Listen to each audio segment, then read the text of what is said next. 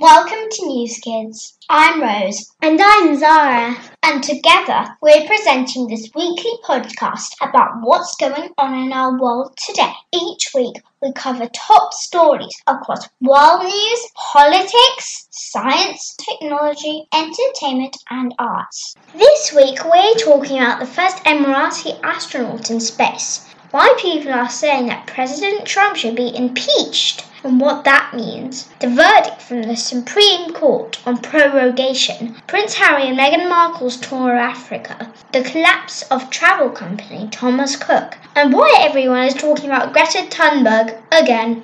Let's start with a different story this week. As we live in Dubai, I loved reading about the first Emirati astronaut to join the International Space Station. Did you follow that story? Of course, Rose. I've been living in the UAE for the majority of my life, so I'm very excited about the first Emirati astronaut in space. Earlier this week, Hazza Al Mansouri made history by becoming the first Emirati to go on a mission into space and the first Arab astronaut to travel the International Space Station, the ISS. Hazza Al Mansouri is a 35 year old former pilot in 2017, the ruler of Dubai and Prime Minister of the UAE, Sheikh Mohammed bin Rashid Al Maktoum, asked young Emiratis to register for the UAE astronaut program. More than 4,000 people applied, and out of those two were selected Hazza and another man called Sultan Al Neyadi, who would go if, for any reason, Hazza was not able to. As this was a joint mission between the UAE and Russia,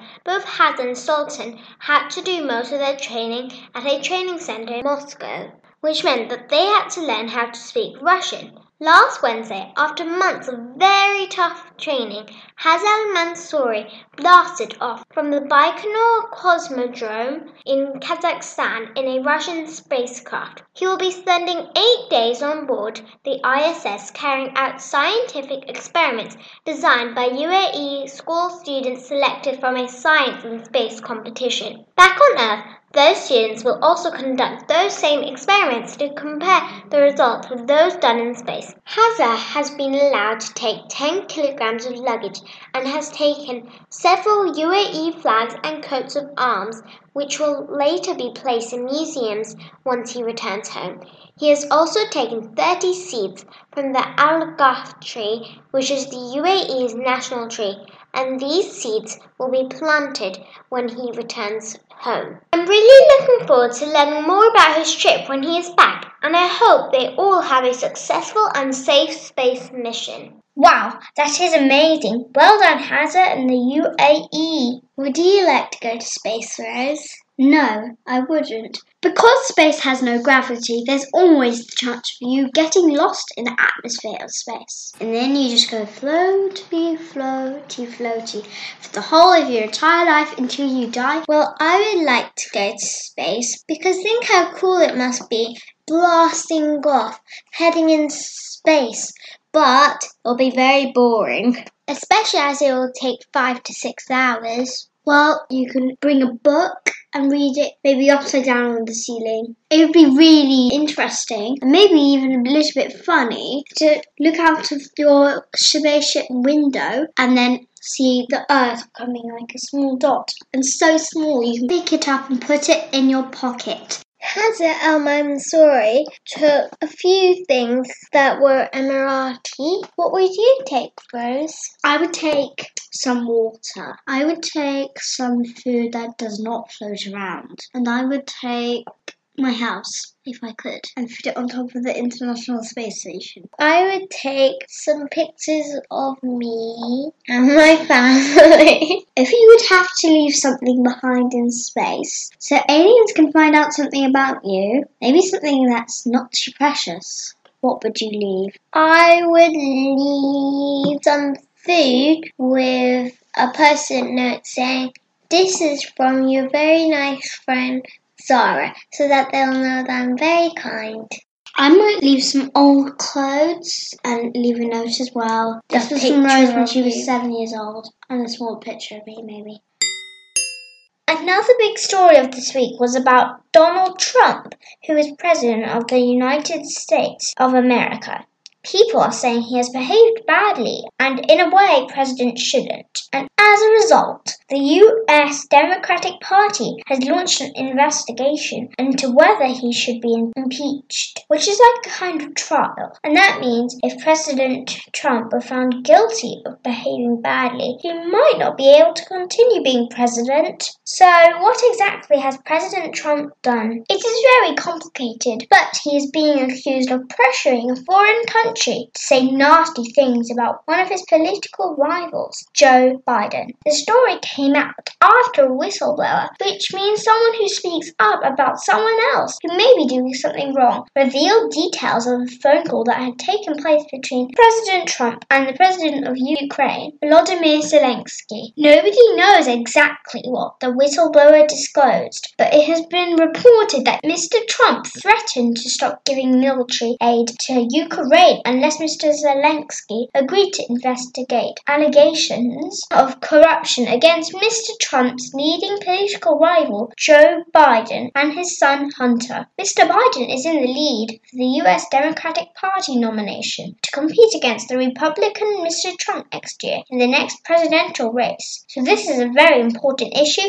and may affect who becomes the next president of the US. Members of the Democratic Party say the phone call is proof of Mr. Mr. Trump brought pressure on a foreign power for personal gain, which would not be appropriate behavior. So, what has President Trump said about all this? Mr. Trump has admitted discussing Joe Biden with Mr. Zelensky when they were on the phone. He confirmed that military aid to Ukraine has been withheld, but he said he had done this to try and pressure European nations to increase the help they gave to Ukraine. He said that he had not put pressure on the Ukrainian president investigate Mr. Biden. A rough transcript of the phone call has now been made public, but it's still not really clear what went on. Impeachment is very serious and very rare too. Two presidents have been impeached in US history Andrew Johnson in 1868 and Bill Clinton in 1998. But although both faced a trial in the Senate, which is a bit like the House of Lords in the UK, neither were removed from their jobs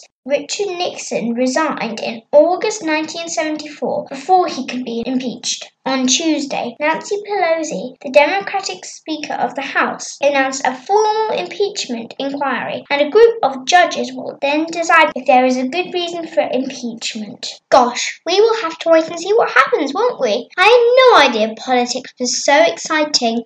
And the UK has had an eventful week too for politics. Did you know, Zara, that the Supreme Court decided that the prorogation of Parliament was unlawful? Lady Hale, President of the Supreme Court, said on Tuesday that Boris Johnson's decision to prorogue Parliament had the effect of stopping Parliament carrying out its normal duties, and the judges could find no justification for why it had been done. So all members of Parliament were called back on Wednesday, and since then they have been having lots of arguments about what happened and what is going to happen about Brexit. Would you like to be a politician one day, Zara? I would like to be a politician because look how much fun it would be just to argue about actual life that is happening. What if you could be the Prime Minister?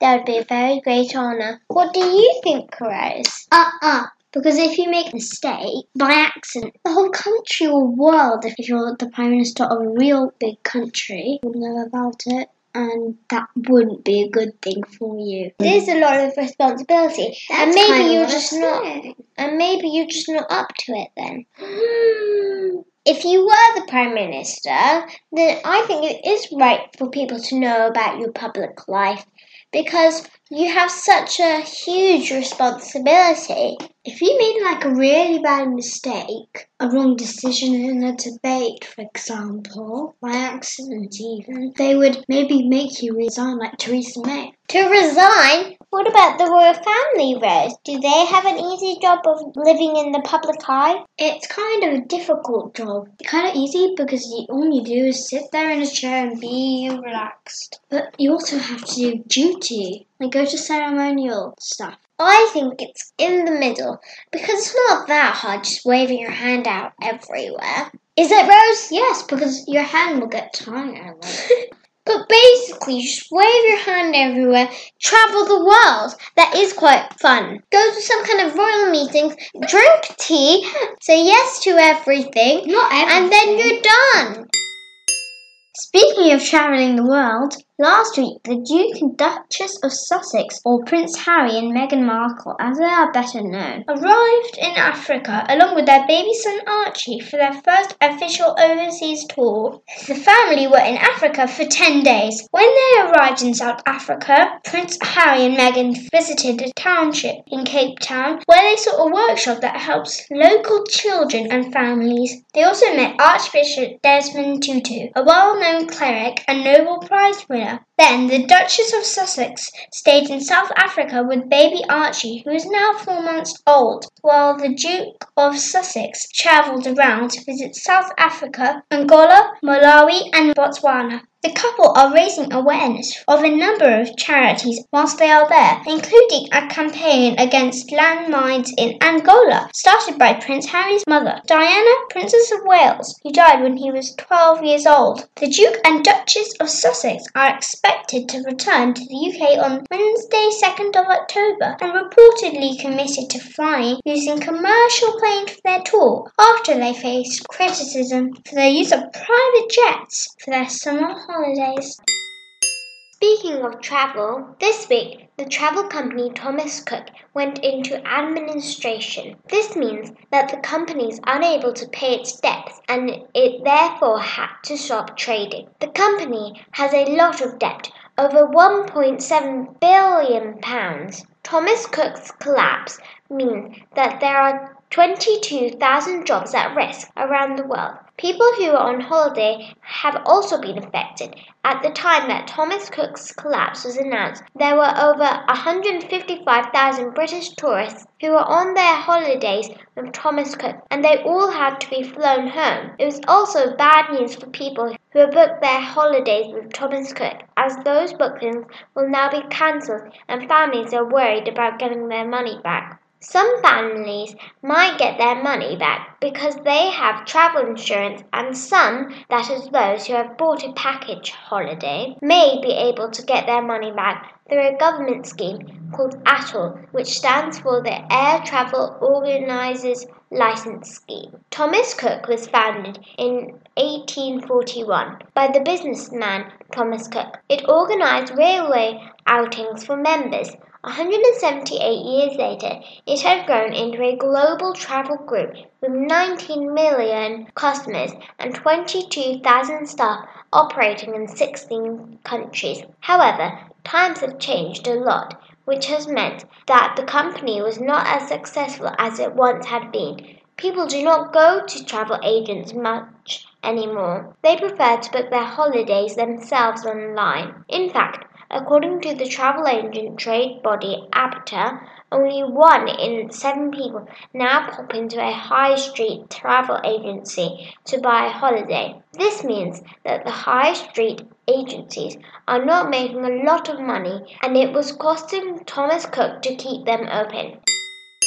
Now for our last story this week. The 2019 Climate Action Summit was held at the United Nations headquarters in New York earlier this week on the 23rd of September. Leaders from all over the world came together to discuss how they can reduce the effects of climate change. More than 60 countries announced that they were working on plans to reduce greenhouse gas to nearly zero and that they would be boosting their efforts on climate change. The UK said that it will double the amount of money it is spending on fighting climate change to 11.6 billion pounds for the 5-year period from, from 2020 to 2025. Greece said it would ban single-use plastics by 2021 and phase out use of the dirtiest coal by 2028. And Pakistan, which has planted a billion trees in the last 5 years, promised to add 10 billion in the next 5. A lot of the news coverage of the 2019 summit has been about Greta Thunberg, who told world leaders at the summit that they had stolen her dreams and her childhood with empty words. She said that it was wrong for her to be at the summit, as she should be at school on the other side of the ocean, and she urged world leaders to act urgently. Some people clearly did not like the fact that Greta held adults to account so forcefully, and some newspapers have suggested that Greta is being manipulated by the adults in her team who are hungry for fame. Some people have even said that they have concerns about Greta's mental health. Greta, however, has no plans to stop campaigning anytime soon. That's all for this week. I hope you enjoyed our show and thank you for listening.